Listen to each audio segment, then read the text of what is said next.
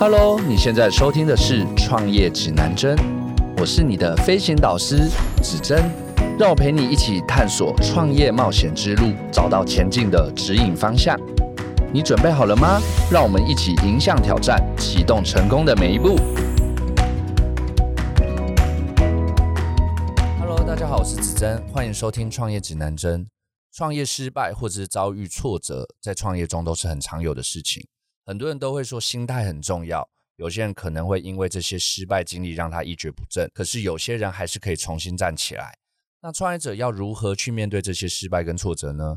今天我们一样邀请到快乐大学熊仁谦来跟我们一起聊聊创业心态这件事情。仁谦跟我们观众朋友打声招呼吧。嗯，主持人好，各位创业指南针的听众朋友，大家好，我是熊仁谦。好，就这次又邀请到你了，所以这次我们比较想要去聚焦聊聊的话题是，我觉得就是创业不如意十之八九，嗯，跟人生一样，没错。然后其实，在创业失败的一个过程中，我自己觉得，其实坊间很多心灵鸡汤都是在去讲人怎么成功，嗯嗯。那我会觉得，其实怎么度过失败，嗯。是更重要的事情，是的，是的，是的。所以我想要首先在问你一些问题之前，我想要先看看 A 人谦，你对于到底失败的定义跟看法到底是？我前阵子才接受一个 podcast 专访，他们就是一群静宜大学的学生做的 podcast，叫做也叫做在讲失败，叫 Keep Failing。他们也问了我同样问题。我个人呢，就从来不会认为有所谓失败，因为我我自己啦，我认为就是你会有各种错误嘛，啊，你就修正它，所以我不会把它称之为失败。对，嗯。那我也反过来问他们，我说：“那你们觉得什么叫失败？”我听了听之后，我觉得大家好像蛮容易把不如意当做失败。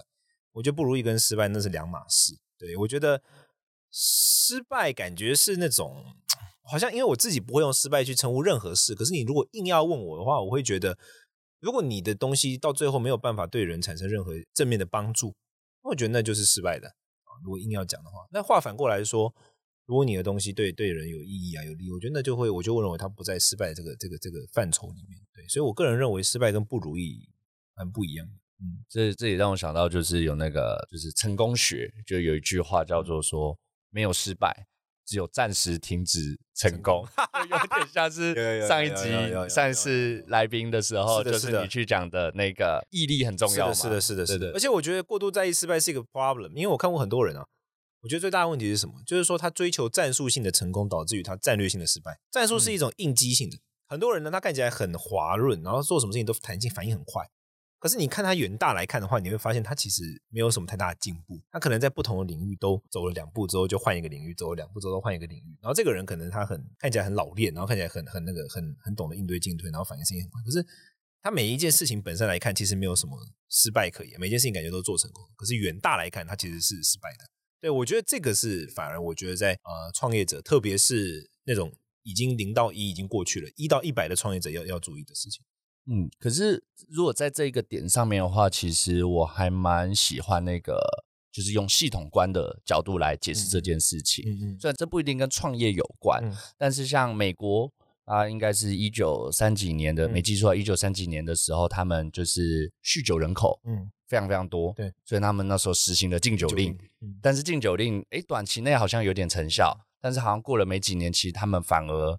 就是酗酒的状况更严重，对，因为导致于私酒猖獗，对，酒品价格变高。黑手党就是那时候，对，教父就那时候才起来的那些意大利的帮派，对。然后另外菲律宾就是之前就是也是他们吸毒人口很多嘛，是的，好像也是用很严格的政策，是的，是。然后最后就是导致了就是一样，就是跟那个美国的那个月光酒啊禁酒令的那个情况一样，卖毒人更多了，对对对。然后或者大家觉得毒品更珍贵了，所以吸毒的人又更多，对对。这就有一点像是我任谦这边去提到的战术的。成功导致于战略的失败，整个战略的失败，对的，就没有用更大的角度去思考这件事情。但这个很常见啊，因为就是我觉得人什么时候会变得比较短视，就是感受到压力的时候，人就会用短视的方式来处理问题嘛。我有时候也会啊，我有时候遇到问题，有时候也会这样子。像有些情况之下，有些人他可能遇到这个刚开始创业嘛，开始遇到资金的问题，遇到各种问题，他就开始纠结在这个战术性的事情上面，他忘记了战略性的事情。我觉得这是蛮常见的，蛮容易发生的。嗯嗯嗯，我自己有遇过像这样的情况，我今年就有遇到啊。就比如说，呃，反正我要执行一个专案，然后这个专案呢，它就一直处在缺钱状况。我不知道这个专案就是像中邪一样，永远都缺那一两百万。我再放一两百万进去，说他又永远都缺那一两百万，他很像一个胡胡萝卜掉在我的头前面，你知道吗？就永远都 get 不到，你知道？然后我就也觉得这件事有鬼。我想说，真是太奇怪了。后来有一天，我就我就一直在这方面去，我每次想说啊，缺一两百万，好，我再找一两百万，就是一直在重复这个循环。那只有一天，我一天静下心来，就是我真的觉得这个太荒唐了，我就认认真真的去算一些东西。然后我后来就决定说，OK，我要先借他多少的资金，但是我要怎么改变他的整体体质啊？类似像这样，嗯，就是我可能战术性上，我每次交一两百万都算成功啊，我每次弄到一两百万放进去，多找到一个股东都算成功啊。但是最后，如果我没有去调整他的那个真正的战略性问题，他最后会是失败的。可是我定下心来，我觉得好，我必须把这个东西改掉，把这个东西砍掉，把这个人加进来，把这个东西赶走。我整个整体之后，然后我才去思考，好战术性的问题我要怎么放缓。那整件事情就是一个新的气象。我自己感受感受上，呃，我算是比较运气好，因为我比较是习惯于这种深度思考嘛。那哪怕是这样子，我还是常常会有时候会困在这种战术性的事情上面。那我觉得大部分的人更更容易在这个点上面会会遇到挑战。所以我认为说，在创业这件入事情上面呢，最容易的大问题就会是战术性的成功，但是战略性的失败。这个我我这个之前听到一种说法，说这种就你刚刚特别讲到，人在压力状态的时候，有时候会陷陷入到一些盲区跟误区。可这好像是写在人类的。基因里面，因为以前呃远古的人类有压力的状态上面，可能就是遇到生命极大的危险，危险的时候啊，危险的时候就是三种反应嘛，就是要么打，战，要么逃，然后或者是僵掉，然后不管是打或逃，啊僵就定在那边就不不知所措嘛。但是不管是打跟逃，其实都会出现到一个部分的话，就是我们的血液。会集中在我们四肢，对对对，这时候我们就会变成暂时性的弱智，是的，是的，是的，是的，是的，是的，是。对，所以我觉得其实哦，就是说你不论说创业也好啊，或者说什么，我觉得现在问就是大家其实遇到状况是蛮类似，就是我们其实是在进步成一个更进步的人类嘛。就是说我们从部落时代，甚至于所谓的这个渔猎时代的人类呢，我们开始进化到能够适应现代的人类。我觉得这个反而比较像是学佛的意义所在。我要叶佩了，对，学佛嘛，我们说所谓学佛是什么？那佛陀就是觉悟者嘛，哈。佛弟子只有佛教会用“学”这个字，其实其他宗教不会用“学”，他不会说我在学基督，我在学阿拉，或者说学穆罕默德，他们会说信基督，信穆罕默德。可是佛佛教我们会说学嘛，就是去模仿他嘛。啊，佛在佛教的语言中就比较像是说一个超然的人类，一个极度进化的人类啊。那我要如何从一个退步的人类往前进步？这比较像是我们佛弟子所关注的议题。那可能是因为这样的思维，所以影响我。我在工作的时候也都是比较思考这种事情，就是说。我一定有某种 bug，那我要怎么克服这个 bug？这样子，对。针对这一题，我会想要更延伸的，可能去了解一下，就是说，像你刚刚说的，就是佛陀他本身是一个觉悟者，嗯嗯。那你觉得以佛学的一个观点上面来看的话，其实有哪一些是你非常认同，就是它非常适合现代人的一个进化？我觉得佛教的修行本质是要克服短视。嗯，它是一个克服短视的训练，它是一个有点像是说反兽性，我称之为兽性。我觉得人哦，就是人性在中间，兽性在一端，然后圣性在另外一端。你要称之为圣性也好，神性也好，或者佛性都可以，就是比较高尚的这个。那我觉得它是一个反兽性的过程。那反兽性这个兽性以什么为表现呢？它以短视为表现，以自我为表现，所以它就会在很多问题的时候表现出来的都是关注于战术性的问题。他可能会因为有一个情绪困住他，所以他为了解决情绪花了很多时间啊。他可能会做很多这种事情，就是为了解决短视而牺牲长远的利益。那我觉得佛学的训练，它比较就是透过于各种方式来训练，让人能够把眼光放远。对我觉得它是一个这样的训练过程。嗯嗯嗯。那我觉得它就特别适合于现代人，因为古代你眼光放远，可能真的会死掉。那这老虎冲过来了，你还跟他说眼光放远，神经病啊！你知道，眼光放远就直接变成 supper 了，OK？但是现代人没有迅速反应嘛？对，在那状态。对，但现在基本上你很难会遇到，就是偶尔，你知道，你只要开车正常，或当然了，台湾的交通是很可怕了。但除此之外，你比较少会有真的需要到那么即兴回应的时刻。嗯，跟古代人比起来，我们必须即兴回应，否则你生存不了。那这个时刻比较少，少非常多。所以我们其实是需要训练远见的。那我觉得佛学的训练，它本质就是一个在训练远见的过程。比如说，佛陀告诉我们，你要分得清楚什么东西是短暂而不可信的，什么东西是长远而可信的。情绪是短暂而不可信的，情绪现在来看，它等下就走了。哦，计划是长远而可信的。可是，如果你为了满足你短暂的情绪而去牺牲长远的计划，你最后就得不偿失。类似像这样。佛陀的教导其实它是很 practical 的，对我个人感受是这样子。哎，可是有一个部分我也蛮好奇，这个也是冲突性的一个部分，就是说，其实像修行上面还蛮多是重视我们要活在当下，不然就是西方再去讲的正念嘛，然后我们在讲的可能是不管是禅修，对，其实都是比较偏向活在当下。可在这当下思维中，它又跟这种远见的这种锻炼，它本身是有冲突的吗？活在当下的锻炼，它是一个有点像是你要开始把所有的佛教训练活出来的基础。嗯，一个无法活在当下的人，没有这个能力的人，那你基本上就是你也无法真的有远见。活在当下是一个来基本盘，你没有这个基本盘的话，你无法控制自心。佛法是这样认为的，就是说，我们说于心得自在，就是如果你有办法控制自心，你才有办法去规划说，我现在不要短视，我要远见啊，选择权才会发生啊。那选择权要发生的第一个前提就是你要能够控制它。那你要能够控制它的最简单第一步就是活在当下。如果你连当下都活不了，你就不可能控制了它，你也不可能做出选择，你也不可能去分辨。所以，活在当下只是第一步，它不是终点。是不是它是先让我们截断了我们对于过去的一些是的，是的执念跟过去的执念，还有包括说就是脑先归零，对它有点像是说先暂停，你能不能够先试试看把你的生命权夺回来？所以这就很像是佛教把这个过程称之为，就像说之前有一本书也是在讲这个主题，叫象与骑象人嘛，大象跟骑着大象的人，象跟这个人之间的关系，这个大象就是譬喻我们的心，那人就是我们自我嘛。那现在这个大象在狂奔的时候，你第一步是要能够抓住它。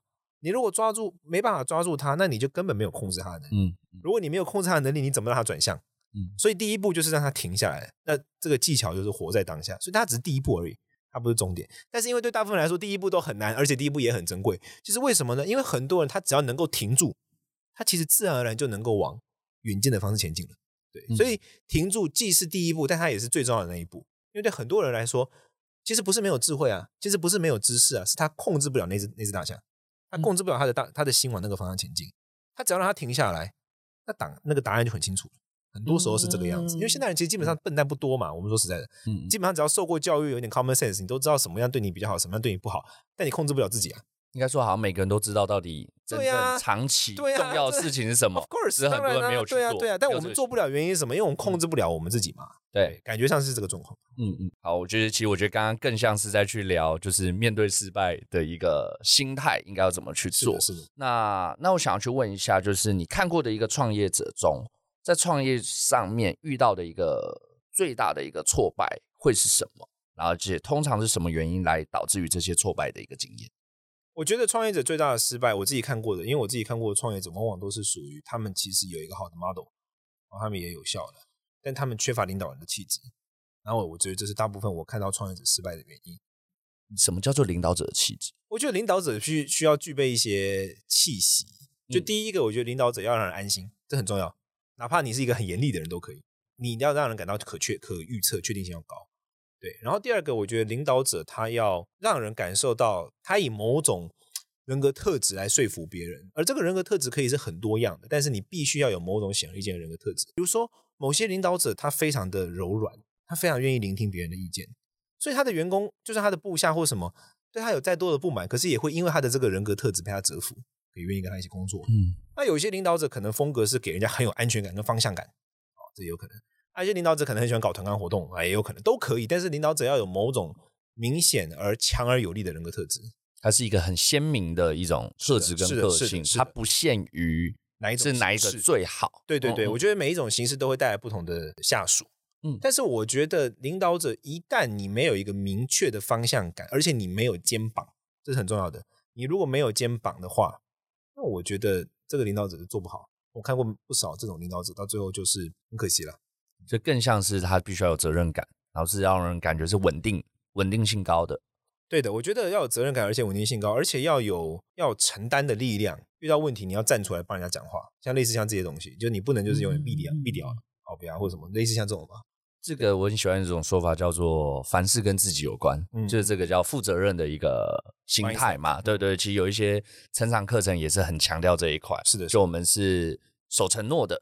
我们是负承责任的，守承诺就是我说到东西，我一定会做到做到。然后再来的话，就是诶，任何发生的事情，尽管部署发生的事情，诶，就领导者也会觉得这个东西，这一切发生是跟自己有关，是是自己没有，是自己领导无方，或自己纵容或容许这些事情。是的，是的，是的，是。我觉得，当然这个听起来好像很老掉牙，但我个人认为这是特别重要。就是说，你的一个团队哦，我们都说嘛，一个人可以走得快，一群人可以走得远嘛。嗯，那创业当然是以远为考量啊。创业不以快为考量吗？创业以快为考量的话，大家做别的事情就好。你去投资个什么赌博啊，最快啊，对吧？一天晚上多少这样？所以我们创业以远为考量，你就是需要带领一群人。那你要带领一群人的话，你要有领导者的这个气质。这个我觉得是我大部分看到的挫败，就来自于这个领导者他缺乏领导者的气质。所以你说，大部分觉得遇到一些挫败的原因，会是在于这些人的一些特质上面吗？我觉得领导者哈，就是说要我自己看过的。比较常见的就是领导者搞不定自我的内心的那种自我怀疑。那领导者有时候他其实也没有想到领导者，他就是刚好在那个位置上了，或者说他就带着一群人走走走，哎，突然成功了，然后他突然从变管理两个人变成管理三十个人。嗯嗯嗯，这很常见嘛。有时候你一旦是零到一到成功到一到一百往一一到一百走的人，很容易这样。然后接下来他就不知道怎么去管理这件事，他不知道。像我自己，可能是因为我受过这类的训练，像我自己就会有一些我自己比较遵守的信条，比如说。你跟你的员工可以很亲近，但你们绝对不是，除非到了一个时间点了啊，你们两个相处了可能六七年、七八年，那个就另外一件事。但你不要太早的把他当做你的朋友啊，嗯，你是为他负责任，他不需要为你负责任。好，类似像这样，就是我觉得领导者他需要有一些更多的牺牲，他的心理状态上要有更多的这种牺牲的心态。有些领导者就你要，比如说他他可能把某个员工当做他的好朋友，他把所有公司的情况都跟他讲啊，那个员工当然也没有想要出卖他，可是那个员工很紧张嘛，他就跟他朋友讲，第二天所有人都知道了。然后就类似像这样，就诸如此类一些事情，就是我自己在看都会觉得说，这感觉是需要上上课，就 上上课怎么当老板那种。就对，就是我觉得这个东西 它它很容易，但每个人他会有不同的样态，有些人是 A，有些人是 B，有些人是 C，每个人都不一样。但我觉得其中一个要至少至少一个领导者要具备的一个明确特质，你要承担责任，而且你要让人家觉得你真的是可以依赖的人。那我觉得这个很重要。我我现在蛮容易看到，我觉得蛮缺乏这种特质的。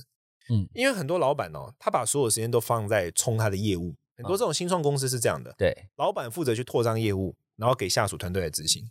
那你就发现，老板跟下面团队根本是两个人，头跟身体是分开的。嗯，老板很厉害，下面是废物。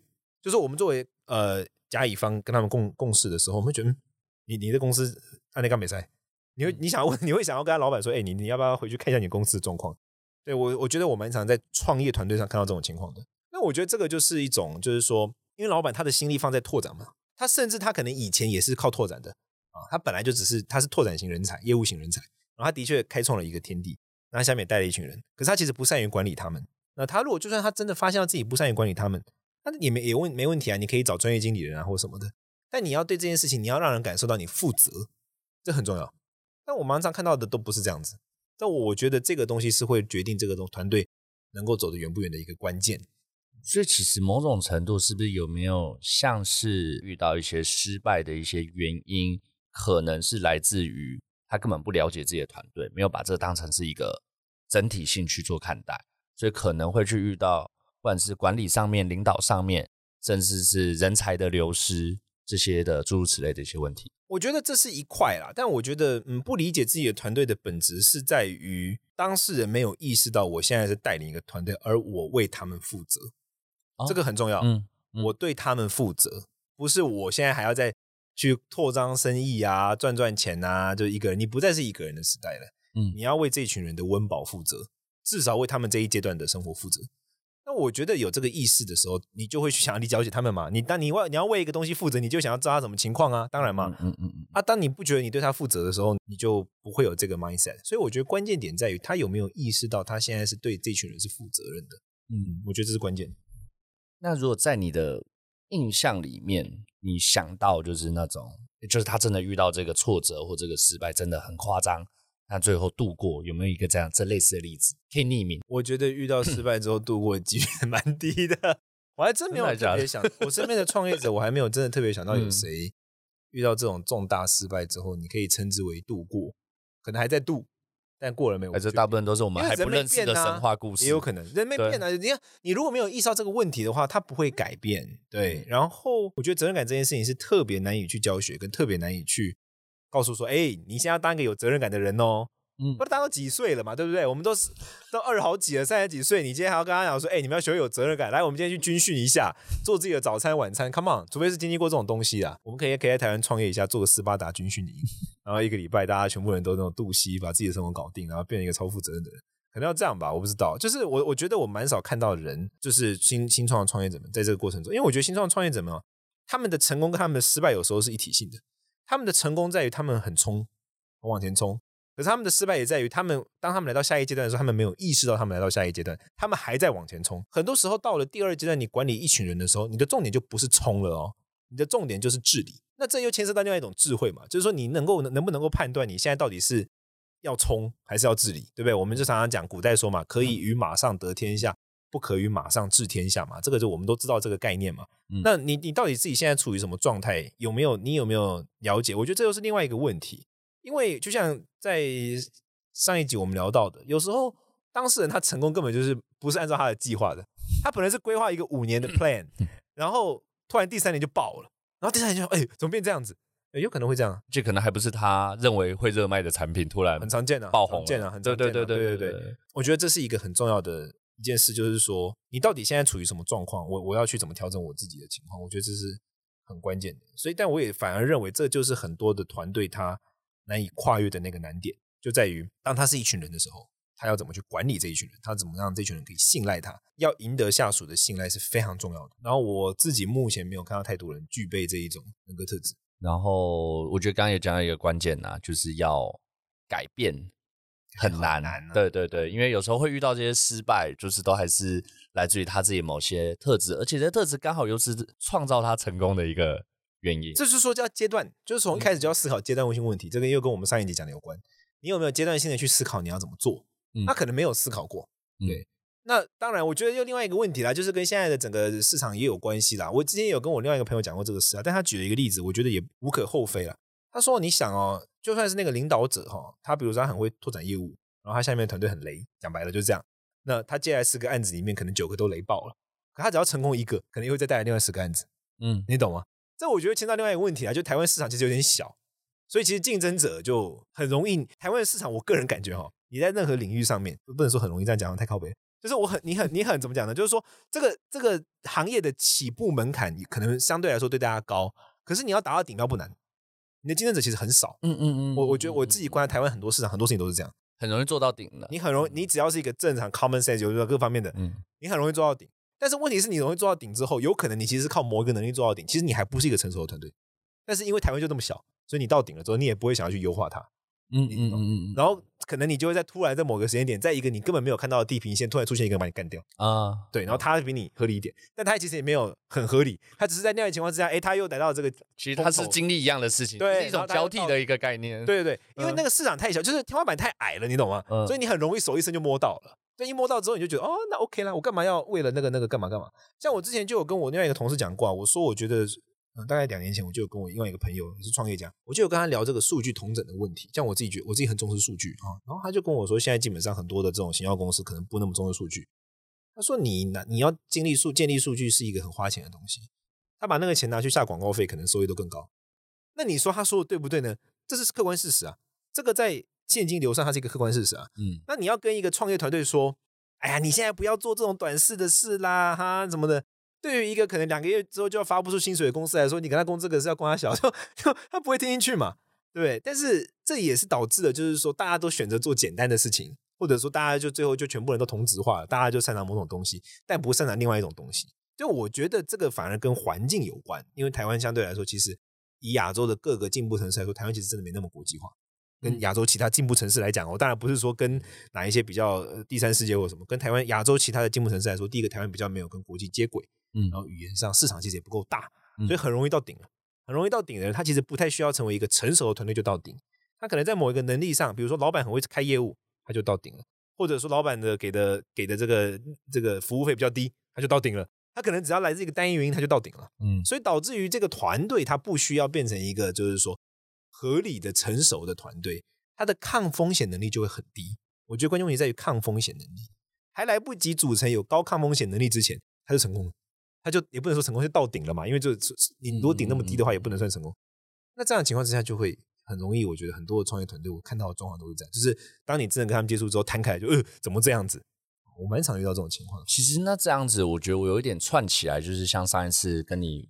访谈的时候，就上一集访谈的时候在聊的一个部分，就是你有去提到一个创业者很重要的一个关键是在于他是他是一个很坚定他自己想要的那个方向，而且这个方向是更长远，甚至他是更在乎他可以替这个环境所解决问题或创造的一个价值。是的，是的。当这样子状态的时候，是不是相对他遇到失败的时候，他心态是会比较稳定，因为他比较不会来自于因为这些失败、这些短期的这些反馈或回馈而去否定了自己，或对对对。但是有这种条件的人，可能在台湾就不会变成一个大创业家，他就变连续创业者，因为他创第一个到顶，然后第二个到顶，第三个到顶，他就一路下去这样。对，除非他做跨国性的东西嘛，或者什么，不然的话市场布局的更大。对，否则如果你是放眼台湾这个市场，这种人可能最后就变连续创业家。因为他第一个就到顶了，第二个就哎到顶了，第三个到顶，可能会变这样。呃，一直在追求创业成功的。对，哎，没办法嘛，就到一下子摸到了这样。对对对，我觉得好像会这样子。那你觉得遇到如果一个创业者，当他遇到挫折经验的时候啊，你觉得要如何调整，对于创业者是有帮助的？去找你的对手骂你一顿吧，或什么的，我不知道。我觉得要去看看对手在干嘛啦。我觉得很多创业者从来都不看旁边的对手在干嘛，这件事自己很自嗨，他根本没有在没有在调查竞品。因为像 哎，你跟我工作过嘛？我对调查竞品是非常非常的追求。我做任何事情，第一件事情就是调查竞品。嗯，因为人家一定有比你聪明的地方。你不要觉得，我觉得就人最大的问题，就不要觉得自己聪明。第一个，你要先了解人家怎么做，人家的 model 是什么，人家如何成功，这个很关键。啊，如果你这一行，当然如果有些情况不一样嘛，比如说有些产业是不是你这家公司活不活得下来问题，是你这个产业都消失了。比如说现在广告公司可能就 现在可能几乎都不见了嘛，哦，那你这个就没办法嘛，我们就只能为你祝福 这样。但如果你是说你这个产业还在，但你这公司不 OK，那你要看看其他人啊，到底人家是怎么 OK 的，就是要有一种求才求之若渴的这个，你要看看到底人家人家为什么还活着。我们不要说人家成功，人家为什么至少没有失败啊？那你失败原因在哪里？那总是有个原因嘛。去有一个参考点，让他去做参考，觉得这会是他面临挫折的时候，他应该要去先把自己这思维可以去走出去，或心态可以跨。对，因为你已经是你已经就是已经 fail 了，你已经就是有挫折了嘛，代表你旧有的思维模式可能解决不了这个问题。嗯，那你得去听听人家怎么做啊。嗯，有可能人家就是会有一个你根本没有想到，而且是一个很简单的答案啊。比如说，他就比你努力啊。你可能每天下午晚上有些创业者我也听过啊，我就想说，哇塞，你正在创业吗？他就跟那个朝九晚五上班族一样。然后还有办法回家吃晚餐，我就觉得哇，你真的过得很幸福的生活呢。嗯，对啊，那那你就看人家比你努力，那就是很简单嘛，显而易见嘛。他每天都睡在办公室，啊，你就回家吃晚餐，所以他成功了。类似像这样嘛，我觉得你至少要先看一下人家怎么做的。你如果都没有，那你就一直觉得啊，我失败怎样怎样怎样，然后就突然就觉得自己该怎么改进。那这个跟卜不会不是差不多吗？很多人都觉得说宗教的这个卜不会跟抽签不太科学，但很多人做决策的方式比卜不会还不科学。嗯，你你总得看看人家怎么做的嘛，对不对？你看看你其他六个人创业，他跟你在同行的，他们都稳稳的，那你就看一下啊，有可能他背后就是一个很大的资金在撑他。好，那我也来找个资金撑撑看，或者说哦，那个人就是比我努力，那我也来努力一下，或者说哦，这个人他就是所有的广告费都拉很高，广告费百分之五十，毛利率百分之三十，有可能是这样子，you know，你总得去看观察一下人家在干嘛，然后你才说哦，原来是这样子，那我到底是不是因为技术技术性问题呢？还是价值性问题，比如说后面有资金这个事情是我不想要的，我就是不想要靠人啊，这是你的价值性问题。但是你有没有可能在别的技术性问题上面退让？比如说你不要回家吃晚餐，你在公司吃晚餐，或者是比如说，那你广告费可不可以多下一点？或是他有一个特别厉害的广告投手，你能不能把他挖过来？类似像这样嘛，你得先去研究人家怎么，人家怎么成功的，对，有点概念，或者人家没有失败，对啊，人家如何？啊，如果你这些产业所有人都在跨赛，那就麻烦你换行吧。对，我的感觉是这样子。所以我这样听起来，我觉得像这一集啊，其实我们聊，虽然说主题是聊挫折跟失败，可是刚刚任谦这边，其实我觉得有更多的是谈到的，可能是关于领导者的特质，然后以及他，诶，就是有没有去采取遇到挫折的时候用对的方法，然后去做快速的这样子的调整跟适应。是的，是的，是的。OK OK，我觉得这就是适应力，用最白话来说就是适应力。嗯，环境永远在改变，能够适应的就活下来。嗯，就是这样嘛。我们说物竞天择，是适者生存嘛，不是强者生存或弱者生存哦，是适者生存。那你适应力要强，你的灵活性就要高，你灵活性就要高，要对外界的刺激要敏感，要对外界的资讯要有所关注。然后最后我自己也觉得，看待挫折跟失败的方式非常重要。像我最喜欢的一个 leader 叫做 Elon Musk。嗯，他就是最多的一个，对他很神经病，但是我觉得我很喜欢他，他每次都是几亿几亿在喷嘛。我是说那个他的发射火箭的部分，他每次失败，每次爆炸，他都会去讲一句话：哦，我们这次我们取得了非常宝贵的失败数据。可是我这是他他在看待每一件每个失败的看法。看了他的传记啊，我后来发现他真的有点变态。他的变态点在于，我一直认为他应该是盯大方向的，他盯细节。他的传记里面说，他的工程师把那个预算报上来的时候，他是一条一条盯，哎，他会盯到说这个为什么我们不能自己做？就是说这个厂商给我的费用是六十万，我们这个东西拿这个去改两万块就有了，为什么我们不能自己做？他一条一条一条一条这样子。我觉得他那个当然那个成功那是一件事啊，但另外一个点就是他真的是对于每一个细节，他有那种原则。他除了说我们说第一性原理之外，他也没有讲一句话，他说质疑所有规则，除了物理原则原理之外，就很多规则他都觉得是很蠢的。所以我觉得当然他有另外一点，但是另外一件事情啊，对。但我觉得因为就是因为他有这个心态，所以真的对他来说是数据啊，因为他说啊原来是这样子的，对，或者是什么的。像我今我今天前阵子在读他的时候，他就在讲说他第二次喷射火箭的时候。他们有一个排序，就是说我要解决的有十五个问题，然后他他们就觉得只要解决前十个就好，结果刚好就是第十一个出了问题。他们把前十个解决之后，就发射第二枚火箭。第十一个问题是他的那个燃料燃料罐在里面会晃，然后他们那时候觉得这小事，结果那个东西就让他们的火箭虽然突破大气层之后，晃到最后就坠落了。然后他就说：“好，我们要改变游戏规则，前十三题都要解决。”就类似这样子。对。但我的意思就是说，他就是很 practical 嘛，一直很破框。对他很 practical，但很 practical，但 practical 就主要什么？他有点反人性、反兽性。讲白了，他放掉自己的所有那些自尊跟什么东西，追根究底的去探究问题的根源。对我觉得这又是另外一种。那你说实在的，他这么的疯狂，跟其实他给身边的压力很大，但他就是以这个人格特质在领导大家的。他的同事们服嘛，因为他的同事们虽然觉得他鸡掰，但是服啊，你真的就是比我们更。用心啊，我们能说什么呢？你真的就是真的就以身作则给我看了，我能说什么？而且我觉得还有一个更屌的地方，他们所有都是高科技产业，嗯嗯，他都是参与第一线开发的，他真的太变态了。开发型人才，对，真的是他参与第一线研发的，他在第一线，所以你在后面的人，你根本没办法说什么，因为你真的比我更花时间去钻研这个东西，而且糊弄不了他，对，是更更。他有很多的点，我觉得很非常值得思考，是很简单的东西，可是很值得思考。比如说，开发型的人跟行销的人。的办公室要在隔壁，双方要直接讨论，不要隔得很远，两个部门这样，所有人都要在一个办公室里面，可以更及时。对对对，像这些东西，就是你说实在的简单吗？简单啊，但是会去把问题打碎到这么细节的原子的程度去思考问题的很少对对，所以，我我觉得他这种就是更更典型，就是说他放掉那种很多的自尊跟主流的观念，嗯，跟概念，那回到最原始的东西。但他就以这种人格特质作为他的领导性，所以你说跟他工作压力大不大？那一定大到爆啊！可是为什么还是有那么多人追随他？因为人格特质嘛。对，这也是一种人格特质。你说当主管真的要含情脉脉吗？